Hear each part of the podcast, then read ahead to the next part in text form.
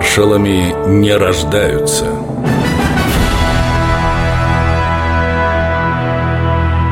Семен Буденный Усы черные, в разлет Сам ростом не больно здоров, но кряжест.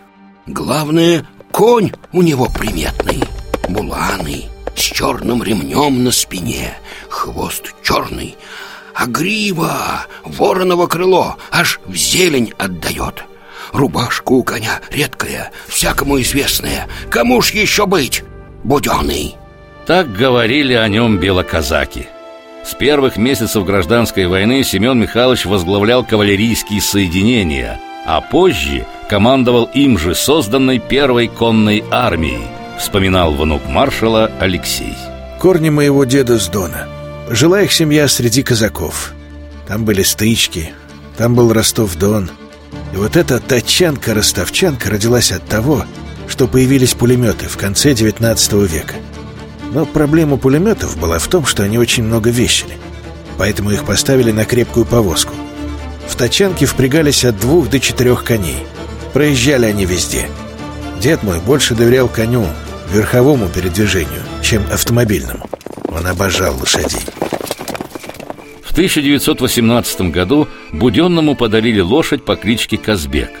Всю гражданскую они пройдут вместе – Жаль, не встречался я больше с тем казаком.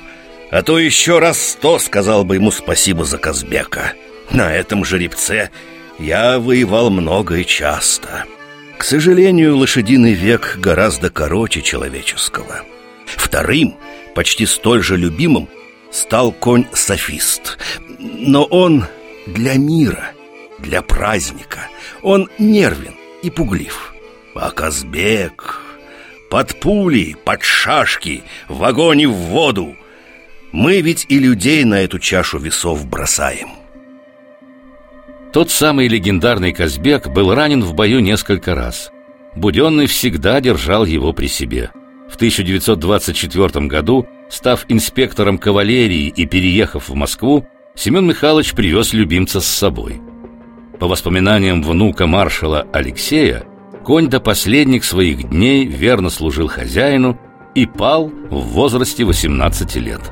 У деда под седлом погибло 9 лошадей, а из его седла после боя пули вытряхивали десятками. Он вообще говорил, что живет случайно, что он не должен жить, потому что его могли убить больше ста раз. Семен Буденный